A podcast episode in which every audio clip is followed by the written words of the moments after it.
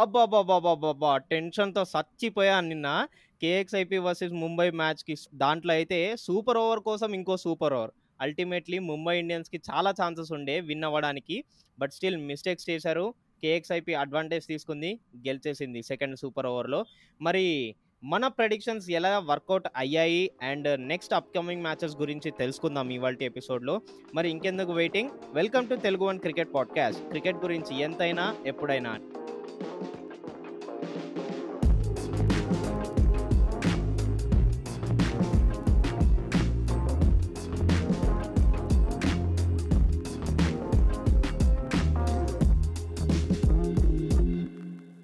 Listeners, మీకు ఈ ఎపిసోడ్లో ఇంకో షౌట్అవుట్ ఇవ్వబోతున్నాను.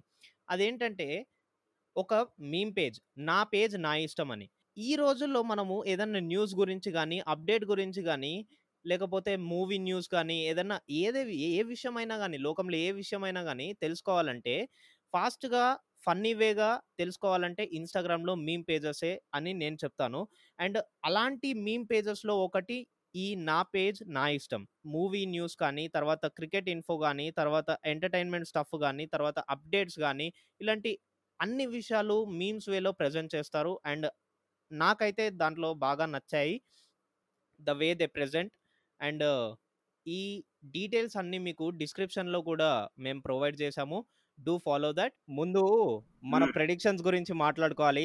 చాలా వర్కౌట్ అయినాయి, మంచిగా వర్కౌట్ అయినాయి. రెస్పాన్సెస్ అయితే చాలా గొప్ప గొప్పగా ఉన్నాయి. శాల్వాలు కప్పుతున్నట్టు నాకు అనిపిస్తుంది, ఊహలు వచ్చేస్తున్నాయి అప్పుడే. శాల్వాలు అయినా కప్తారు నీకు, దుప్పటైనా కప్తారులే నువ్వు చెప్పిన దానికి, ఏది తక్కువ కాదు నీకు కప్పడం. ముంబై వర్సెస్ కేకేఆర్ మ్యాచ్, దాంట్లో ముంబై గెలుస్తుంది అనుకున్నాము. అండ్ తర్వాత రసల్ ఏం ఆడాడు, ఏం ఎక్స్ప్రెస్ చేయడు అని చెప్పి అనుకున్నాము. నేను చెప్పినట్టే ముంబై గెలిచింది, రసల్ కూడా ఏం ఆడలేదు. ఎగ్జాక్ట్లీ ఇద్దరం చెప్పుకున్నాం. So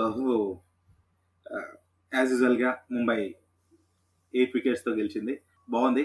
coming to Saturday, RR versus RCB, ఎంత థ్రిల్లింగ్ మ్యాచ్ అది కూడా, మంచి మ్యాచ్.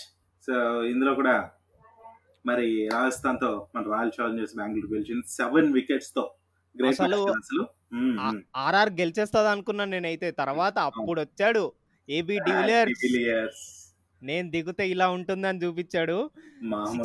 ఓవర్ కి 16 runs దగ్గర దగ్గర కొట్టాల్సిన పరిస్థితి అది, కానీ అదంతా ఎంత మ్యాటర్ అన్నట్టు కొట్టి చూపించాడు. అవును, సింగిల్ హ్యాండెడ్ గా గెలిపించాడు. That's a great thing for RCB. And coming to CSK versus Delhi Capitals, దీంట్లో మనం సిఎస్కే గెలుస్తుంది అనుకున్నాము, ఇద్దరం అనుకున్నాము. But the thing is chance ఉండే, బట్ లాస్ట్ ఓవర్ వరకు తీసుకొచ్చారు ఢిల్లీ క్యాపిటల్స్. మంచిగా ట్రై చేసారు. మన గబ్బర్ సింగ్ శిఖర్ ధవన్ సెంచరీ కొట్టాడు. అవును, ఆ సెంచరీ కొట్టడం ఏం చెప్తాం. ఇంకా ఓవరాల్ గా మ్యాచ్ లో జరిగిందంతా నీకు తెలిసిందే. ఇంకా ఏంటంటే క్యాప్టెన్సీని తప్పు పడతారు మన ధోనిని, అక్కడ సిచ్యువేషన్ అలాంటిది. సో ఇంకా జడేజా దింపక తప్పలేదు. అక్కడ సిచ్యువేషన్ ఏంటంటే లిజనర్స్, బ్రావో ఇంజూర్డ్ అయిపోయాడు. ఇంజూర్ అయ్యి తను మన గ్రౌండ్ నుంచి బయటకు వెళ్ళిపోయి లోపల పెవిలియన్ లోకి వెళ్ళిపోయాడు. సో అక్కడ బ్రావోకే లాస్ట్ ఓవర్ ఇద్దాం అనుకున్నాడు Dhoni. But the thing is Bravo ఇప్పుడు లేడు కాబట్టి జడేజాకి ఇవ్వాల్సిన పరిస్థితి. అండ్ లాస్ట్ లో మన అక్షర్ పటేల్ కాదు, Shikhar Patel. Exactly, not Axar Patel, he is Shikhar Patel. ఏమన్నా బ్యాటింగ్ కొట్టాడు కదా అనుకుంటే మాత్రం బౌండరీలు దాటిచ్చాడు. సో సూపర్ బ్యాటింగ్ అసలు. నిజంగా అట్లాంటి మంచి బ్యాట్స్మెన్ ఉన్నప్పుడు మనం బౌలర్ని తప్పు పట్టలేము. ఎగ్జాక్ట్లీ మురళి, నిజమే. అది అలా తప్పు పడితే మాత్రం అది నిజంగానే తప్పే. యా, యాజ్ ఎ బౌలర్ గా నువ్వు చెప్తున్నావు కాబట్టి నేను సమర్థిస్తున్నా. యా, అండ్ బేసిక్లీ నిన్న ఆ మ్యాచ్ లో బ్రావో ఇంజూర్డ్ అవ్వడం వల్ల ఏం జరిగిందంటే ఒక న్యూస్ బయటకు వచ్చింది. సిఎస్కే మ్యాచ్ లకి, ఇంకొన్ని మ్యాచ్ లకి బ్రావో ఉండడు అని చెప్పి స్టీఫెన్ ఫ్లెమింగ్ స్టేట్మెంట్ ఇచ్చాడు. సో ఇప్పటి నుంచి సిఎస్కే ఒక టఫ్ సిచ్యువేషన్ అనేది స్టార్ట్ అవబోతుంది అని నేను అనుకుంటున్నాను. సో బ్రావో నిజంగా బ్రావోని రీప్లేస్ చేసే ప్లేయర్ అవి కష్టం అవ్వచ్చు సిఎస్కేకి, బికాస్ తనకు చాలా పెద్ద గాయమైంది కుడికాలు దగ్గర. ఐ మీన్, సో దానివల్ల ఏంటంటే ఇంకా అది చాలా పెద్ద గాయమే అంటూ తెలుస్తుంది కాబట్టి. బట్ ఇది ఒక ఆపర్చునిటీ ఇమ్రాన్ తాహిర్ ని తీసుకురావడానికి కదా మనం అనుకున్నాం మనం మురళి. ఎస్, నిజమే, ఇది హెల్ప్ అవ్వచ్చు. బట్ ఆల్రౌండరే కావాలి అనుకుంటే మారొచ్చేమో ఆ థాట్ కూడా. ఇంకా ఫారెన్ ఓవర్సీస్ ఆల్రౌండర్స్ అంటే ఎవరున్నారు చెప్పు? యా పాయింటే కాబట్టి సో తాహిర్ ని తీసుకోవచ్చు, అక్కడ ఛాన్స్ ఉంది. ఓవర్సీస్ ప్లేయరే కావాలి కూడా, లేకపోతే కౌంట్ మిస్ అయిపోద్ది.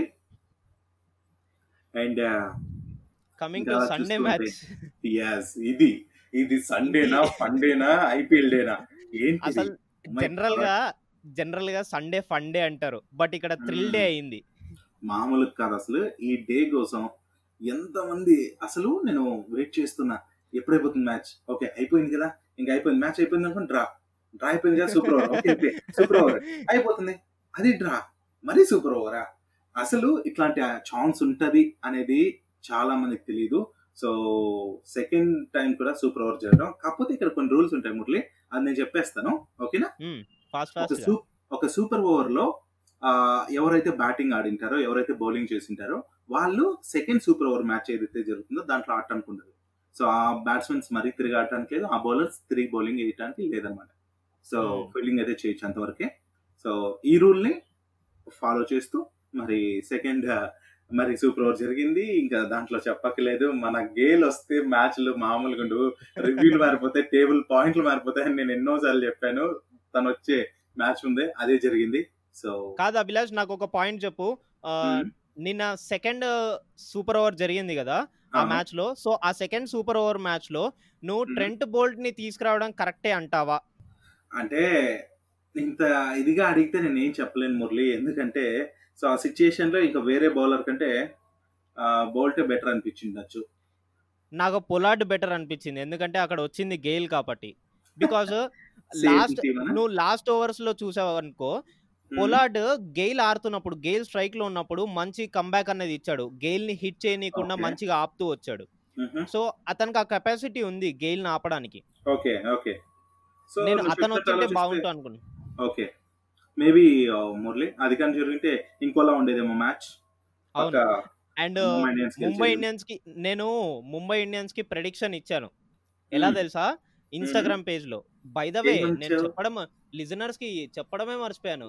లిజనర్స్, ఇక్కడ ఒక మీ క్విక్ అప్డేట్ ఏంటంటే, మన తెలుగు వన్ క్రికెట్ పాడ్కాస్ట్ దానికోసం మనము ఇన్స్టాగ్రామ్ లో ఒక పేజ్ ఓపెన్ చేసాం. అది కూడా దాన్ని ఐడి వచ్చేసరికి తెలుగు వన్ క్రికెట్. దీన్ని ఇన్ఫర్మేషన్ అంతా మీకు డిస్క్రిప్షన్లో కూడా ఉంటుంది.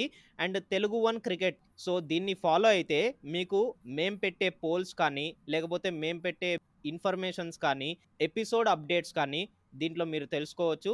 మరి మర్చిపోకుండా ఫాలో అవ్వండి. విషయానికి వచ్చేస్తే, నేను నిన్న ఇన్స్టాగ్రామ్లో ప్రెడిక్షన్ ఇచ్చాను ముంబై ఇండియన్స్ గెలుస్తుంది అండ్ దానికి చాలా ఫేవరబుల్గా ఉంది అని. ఇవాళ మ్యాచ్ ఎవరైనా ఎందుకంటే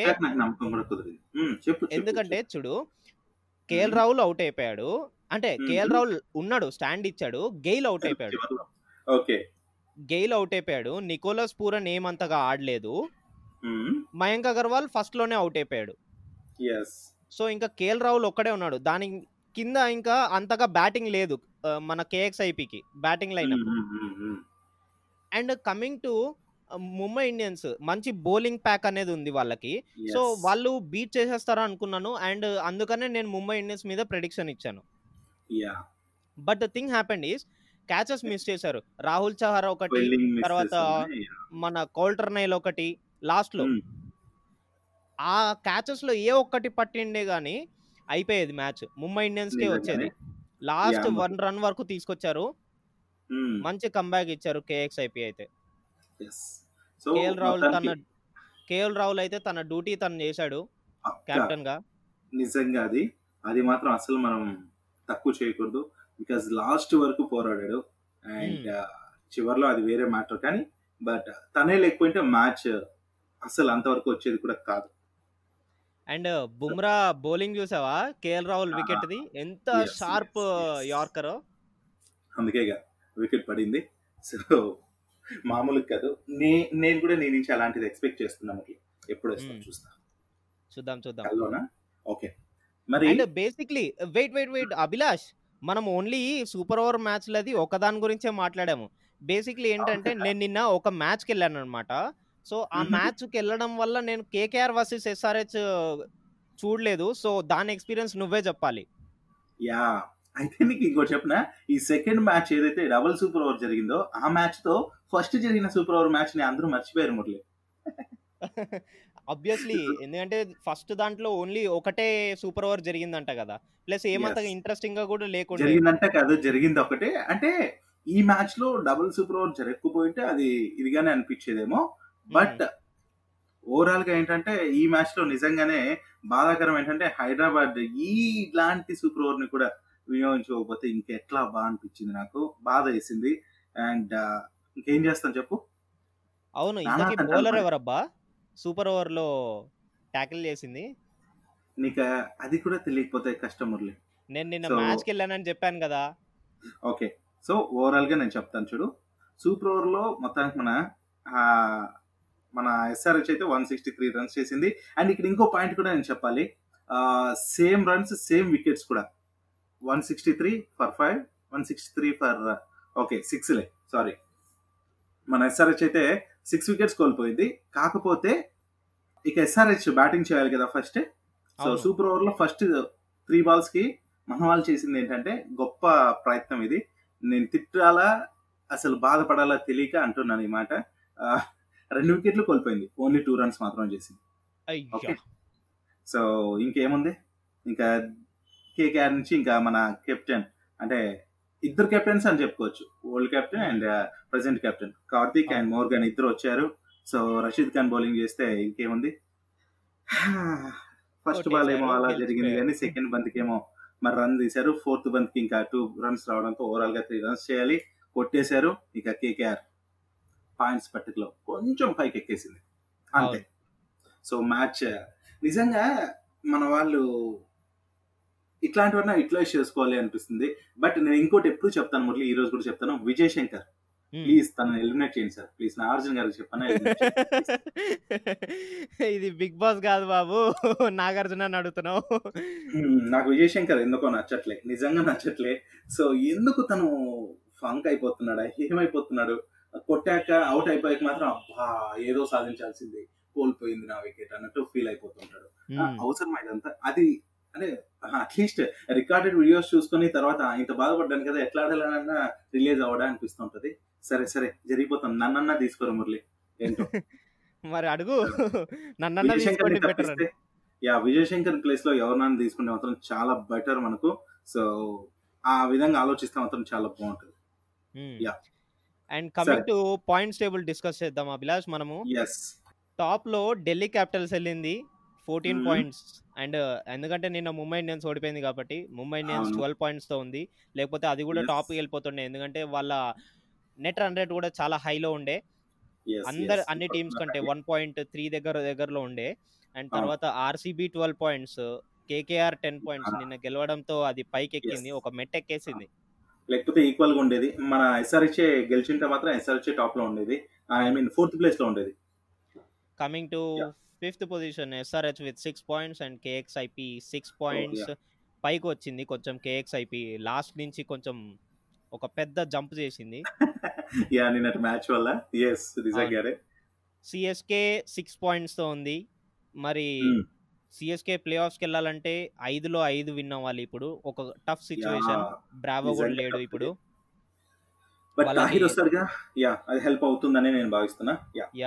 అండ్ లాస్ట్ పొజిషన్కి వచ్చేసరికి రాజస్థాన్ రాయల్స్ విత్ 6 పాయింట్స్. మరి అప్కమింగ్ మ్యాచెస్ గురించి మాట్లాడుకుంటే అభిలాష్, సిఎస్కే వర్సెస్ ఆర్ఆర్, అంటే లాస్ట్ 2 టీమ్స్ ఏవైతే పాయింట్స్ టేబుల్లో ఉన్నాయో అవే ఈక్వల్ పాయింట్స్తో ఉన్నారు, 6 points. మ్యాచ్ నెంబర్ 37 అబుదాబీలో జరగబోతుంది. అండ్ సిఎస్కేకి టఫ్ సిచ్యువేషన్ ఏంటంటే బ్రావో లేడు. మరి ఇప్పుడు ఎవరిని తీసుకొస్తారు అన్న క్వశ్చన్. చెప్పాను కదా, సో ఇంకా దాని గురించి ఎక్కువ ఆలోచించాల్సిన పని లేదు, పక్కా తాహిరే. అండ్ ఇది మాత్రం పక్కా అనిపిస్తుంది నాకు. అబుదాబిలో ఇప్పుడు దాకా సిఎస్కే 2 మ్యాచ్లు ఆడితే 1 గెలిచింది. మరి రాజస్థాన్ రాయల్స్ వచ్చేసరికి 2 ఆడితే 2 ఓడిపోయింది. మరి last time CSK versus RR మ్యాచ్లో వచ్చేసరికి ఆర్ఆర్ కొంచెం భారీ స్కోర్తో గెలిచింది, అది కూడా షార్జాలో గెలిచింది. సో ఈసారి సిఎస్కే మరి గెలుస్తుందా రాజస్థాన్ మీద? సో మీరేమనుకుంటున్నారు లిజనర్సే కాదు నేను కూడా చెప్తున్నాను. లాస్ట్ టైం కూడా ఇదే నమ్మకంతో చెప్పాము మురళి నీకు, ఏంటంటే ధోని ఉన్నాడు, ధోని ఉంటే అండ్ ఈ ఆపర్చునిటీని అసలు మిస్ కాడు, ఇట్లా చేసుకుంటాడు అన్నాను. బట్ ఆ చివరిలో అన్ఫార్చునేట్లీ జరిగిన థింగ్ అది, బ్రావో గాయం అవ్వటం, నెక్స్ట్ జడేజా బౌలింగ్ అవటం, ఆ బౌలింగ్ వల్లనే ఇదంతా జరిగింది.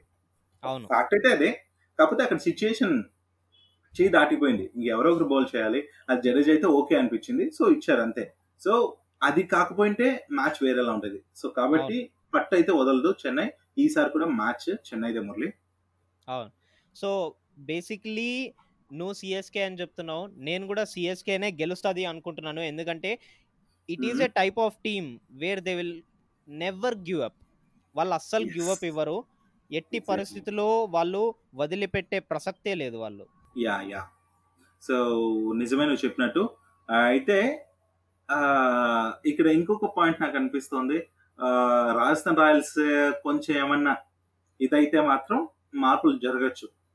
అవును, మన చేతుల్లో లేని మనం ఏం చేయలేము, మనం ఎక్స్పెక్టేషన్ అయితే, నాకైతే ఎక్స్పెక్టేషన్ స్ట్రాంగ్ గా సిఎస్కే అనిపిస్తుంది. బేసిక్లీ నువ్వు కూడా అదే అంటున్నావు. అవునవును, సో బట్ ఛాన్సెస్ ఉన్నాయి అనేసి చెప్తున్నాను. ఛాన్సెస్ ఎవరికైనా ఉంటాయి, బట్ అక్కడ పర్ఫామ్ చేసేవాడే హీరో అవుతాడు. సో గ్రౌండ్ లో ఎవడైతే మంచిగా సాయశక్తిలో పోరాడితే ఆడే విజయం సాధిస్తాడు. సో మురళి, ఇక నెక్స్ట్ మ్యాచ్ కంటే ముందు ఒక ఇన్ఫర్మేషన్ ప్రజలకి చెప్పాలి. అదేంటంటే లిజనర్స్, మీరు ఒకటి గుర్తుపెట్టుకోవాల్సింది ఏంటంటే మా ప్రెడిక్షన్స్ అన్ని జస్ట్ మేము చెప్తున్నాం అంతే, మేము ఎక్స్పెక్ట్ చేస్తున్నాం మా అనాలిసిస్ ప్రకారం. But the thing happening is IPL అనేది ఎక్స్పెక్ట్ ద అన్ఎక్స్పెక్టెడ్, ఏం జరుగుతుందో మనకు తెలియదు. అవును, సో కాబట్టి మాక్సిమం మాకున్న ఏమంటారు నాలెడ్జ్తో, మేము మాకున్న నాలెడ్జ్తో మేము అన్ని చూసి అండ్ అప్రాక్సిమేట్లీ మేము ఇది జరుగుతుంది అనేసి మేము గట్టిగా నమ్మిందే మీకు షేర్ చేయడానికి ట్రై చేస్తూ ఉంటాం. సో అదర్వైజ్ ఐపీఎల్ గ్రౌండ్ లో ఏదేమైనా జరగచ్చు, అందుకే ఐపీఎల్ అంటుంటాం. ఎస్, మరి నువ్వు చెప్పినట్టే మ్యాచ్ నెంబర్ 38 కి వెళ్ళిపోదాం. KXIP versus Delhi Capitals, Dubai లో జరగబోతుంది ఈ మ్యాచ్. అవును, టైట్ మ్యాచే అని చెప్తాను నేనైతే. అంతే అంటావా? కాంపిటీషన్ గట్టిగా ఉంది. యా, ఎంత గట్టిగా ఉన్నా కూడా ప్రీవియస్ మ్యాచ్ లో మరి పంజాబ్ గెలవటం, సో ఆ కిక్ షాట్ తో మరి ఏమన్నా ఢిల్లీకి చెమటలు పట్టిస్తుందా అంటే ఢిల్లీ ఏం తక్కువ తినట్లేదు. శిఖర్ ధావన్ సెంచరీస్, మిగతా ప్లేయర్స్ ఏం తక్కువ ఉన్నారా? So Axar Patel, Marcus Stoinis, Shreyas Iyer, Rishabh Pant, so అస్సలు టీం ఎక్కడ తగ్గట్లేదు. ఫీల్డింగ్ అంటావు, బ్యాటింగ్ అంటావు, బౌలింగ్ అంటావు, ఎక్కడ చెప్పు అసలు ప్రతి టీమ్ లో కూడా ప్రతి చోట కూడా డామినేట్ చేస్తుంది. ఇలాంటి టీంని ఎదిరించాలంటే పంజాబ్ పక్క మామూలుగా కాదు, గ్రౌండ్ మొత్తం పొలానే కష్టమే. సో బేసిక్లీ ఫస్ట్ మనము టీమ్స్ గురించి మాట్లాడుకుందాం. ఫస్ట్లీ నేనైతే ఢిల్లీ క్యాపిటల్స్ గురించి చెప్పాలంటే కన్సిస్టెంట్ టీమ్ అని చెప్తాను, కూల్ టీమ్ అని చెప్తాను. ప్రతి మ్యాచ్ లో వాళ్ళు ఏంటో అనేది ప్రూవ్ చేస్తూ ఉన్నారు ప్రతి మ్యాచ్ లో వాళ్ళు. అండ్ డిఫెండింగ్ సైడ్ నుంచి #1 టీమ్ గా నిలుస్తున్నారు వాళ్ళు. ఈవెన్ ముంబై ఇండియన్స్ కంటే టాప్ టీమ్ గా నేనైతే అనుకుంటున్నాను డిఫెండింగ్ పాయింట్ ఆఫ్ వ్యూ నుంచి. And coming to KXIP team వచ్చేసరికి పవర్ఫుల్ హిట్టర్స్ ఉన్నారు దాంట్లో. Gayle, KL Rahul, Mayank Agarwal, Pooran, and కొన్నిసార్లు మనం హుడాని కూడా చూస్తున్నాం, మెల్లమెల్లగా రాణిస్తూ ఉన్నాడు. సో నేను బ్యాటింగ్ అయితే వీళ్ళ దగ్గర నుంచే ఎక్స్పెక్ట్ చేస్తున్నాను, దీనికి మించి బ్యాటింగ్ లైనప్ అయితే లేదు. నిజమే, నేను ఒప్పుకుంటా. బికాస్ మాక్స్వెల్ గురించి చెప్పక్కర్లేదు, బౌలింగ్ పర్లేదు అనిపిస్తుంది, కానీ బ్యాటింగ్ లో మాత్రం బాగా ఫెయిల్యూర్ అవుతున్నాడు. సో తనకేమైనా తెలియట్లే. ఇంకా పూరన్ చెప్పక్కర్లేదు, ఒకసారి మంచిగా ఆడుతున్నాడు, తనది ఓకే పర్లేదు, యావరేజ్ అయితే ఉంది తన నుంచి పర్ఫార్మెన్స్. అండ్ ఇంకా మయాంక్ అగర్వాల్ కొన్ని మ్యాచెస్ పర్లేదు, కొన్ని మ్యాచెస్ లో కొంచెం అటు ఇటుగా ఆడుతున్నాడు. కానీ మా కెప్టెన్ రాహుల్ పైన, అలాగే నాకు హుడా పైన కావచ్చు, ఇంకా దెన్ గేల్ని అబ్వియస్లీ నమ్మచ్చు. సో మంచి ఫామ్ లో ఉన్నాడు అండ్ ప్రతి మ్యాచ్ లో కూడా తన మార్క్ ఆఫ్ పర్ఫార్మెన్స్ అయితే ఇస్తూ ఉన్నాడు. సో ప్రీవియస్ మ్యాచ్ లో కూడా మనం చూసుకోవచ్చు, దాదాపు 24 రన్స్ చేశారు, అందులో 2 sixes, అండ్ తర్వాత ఇంకా సూపర్ ఓవర్ లో కూడా 6 కొట్టి మ్యాచ్ ని విన్ చేయించాడు. సో విన్ అయిందంటే కారణం మన గేల్ వల్లే. సో వేరే బ్యాట్స్మెన్ అంటే ఇంకోలా ఉండేదేమో మ్యాచ్, అండ్ బౌలర్ కూడా వేరే వాళ్ళంటే అది వేరు. సో మొత్తానికి గేల్ ఉన్నారు కాబట్టి పంజాబ్ కి అయితే మంచి ప్లస్ అవుతుంది మురళి. కాకపోతే ఇంకా నువ్వు చెప్పినట్టు ఏమన్నా అవ్వచ్చు, కేఎక్స్ఐపి లో పవర్ఫుల్ హిట్టర్సే ఉండొచ్చు, బట్ వాళ్ళ బౌలింగ్ లైనప్ తో కంపేర్ చేసుకుంటే, ఢిల్లీ క్యాపిటల్స్ బౌలింగ్ లైనప్ తో కంపేర్ చేసుకుంటే తక్కువనే. ఎందుకంటే బౌలింగ్ లైనప్ చూసుకుంటే రబాడా ఉన్నాడు, రవిచంద్రన్ అశ్విన్ ఉన్నాడు, తర్వాత ఆన్రిచ్ ఉన్నాడు, స్టాయినిస్ ఉన్నాడు, అక్షర్ పటేల్ ఉన్నాడు. సో అన్నిట్లో స్ట్రాంగ్ ఉంది ఢిల్లీ క్యాపిటల్స్. బ్యాటింగ్ కానీ బౌలింగ్ మాత్రమే పంజాబ్ కి ఛాన్స్, అంతేగాని పక్క మ్యాచ్ జరిగితే మాత్రం ఢిల్లీదే మ్యాచ్. మోర్ ఓవర్ ఇది మరి దుబాయ్ లోనే జరుగుతుంది మ్యాచ్ కూడా, సో దుబాయ్ లో ఆల్రెడీ మన ఢిల్లీకి పెట్టింది పేరులా ఉంటుంది, మాక్సిమం అన్ని మ్యాచెస్ గెలుస్తుంది కాబట్టి దానికి ఎదురు లేదు. అవును, సో బేసిక్లీ మన సైడ్ నుంచి ప్రెడిక్షన్ వచ్చేసరికి ఢిల్లీ క్యాపిటల్స్ అంతే అంటావా? అంతే మరి 100%. సో మేమైతే ఢిల్లీ క్యాపిటల్స్ అనుకుంటున్నాం, మరి లిజనర్స్ మీరేమనుకుంటున్నారో ఇన్స్టాగ్రామ్లో మేము పోల్ పెడతాము, ఆ పోల్లో మీరు చెప్పచ్చు, లేకపోతే ఇన్స్టాగ్రామ్లో మాకు డైరెక్ట్ మెసేజ్ చేయొచ్చు. మీరు డైరెక్ట్ మెసేజ్ చేసి మీ ఒపీనియన్స్ కానీ ఫీడ్బ్యాక్స్ కానీ సజెషన్స్ కానీ చెప్పచ్చు. సో అంతేకాదు మా పోడ్కాస్ట్ని మీ ఫ్రెండ్స్ అండ్ రిలేటివ్స్ అందరితో కూడా షేర్ చేయండి అండ్ వాళ్ళని కూడా ఎంటర్టైన్ చేయండి. సో బేసిక్లీ అంతే కదా. సో ఇప్పుడు దాకా మనము పాస్ట్ మ్యాచెస్ గురించి మాట్లాడుకున్నాం, పాయింట్స్ టేబుల్ గురించి మాట్లాడుకున్నాం, తర్వాత మనము అప్కమింగ్ మ్యాచెస్ గురించి కూడా ప్రెడిక్షన్స్ ఇచ్చుకున్నాం. So it's closing time. మరి మన తెలుగువన్ క్రికెట్ పోడ్కాస్ట్కి సంబంధించి ఒక పేజ్ని క్రియేట్ చేశాం. అంతేకాదు అందులో మరి ఈ షోలో మాట్లాడే కంటెంటే కాకుండా కొన్ని పోల్స్ కావచ్చు, షో రిలేటెడ్ థింగ్స్ ఎన్నో మరి ఇన్స్టాగ్రామ్ పేజ్ లో మీకు అవైలబిలిటీ ఉంటాయి. ఫీడ్బ్యాక్ ని కూడా అక్కడ ఇవ్వచ్చు. నన్ను ఫాలో అవ్వాలనుకుంటే RJ.Abhilash, మురళిని ఫాలో అవ్వాలనుకుంటే Murali_Dinta. సో ఫాలో అయ్యి మీ ఫీడ్బ్యాక్ ని మాకు అందించవచ్చు.